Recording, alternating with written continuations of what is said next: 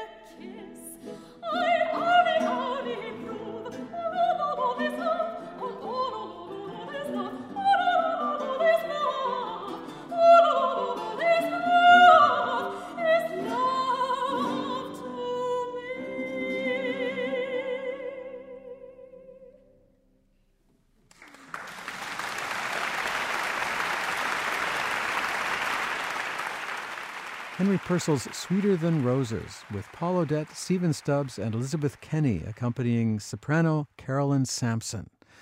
Thanks to engineers Alan Mattis, Antonio Oliart, and Jim Donahue for these recordings, and thanks to you for listening and subscribing.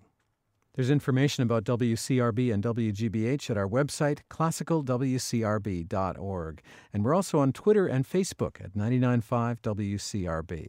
I'm Alan McClellan. Thanks so much for listening.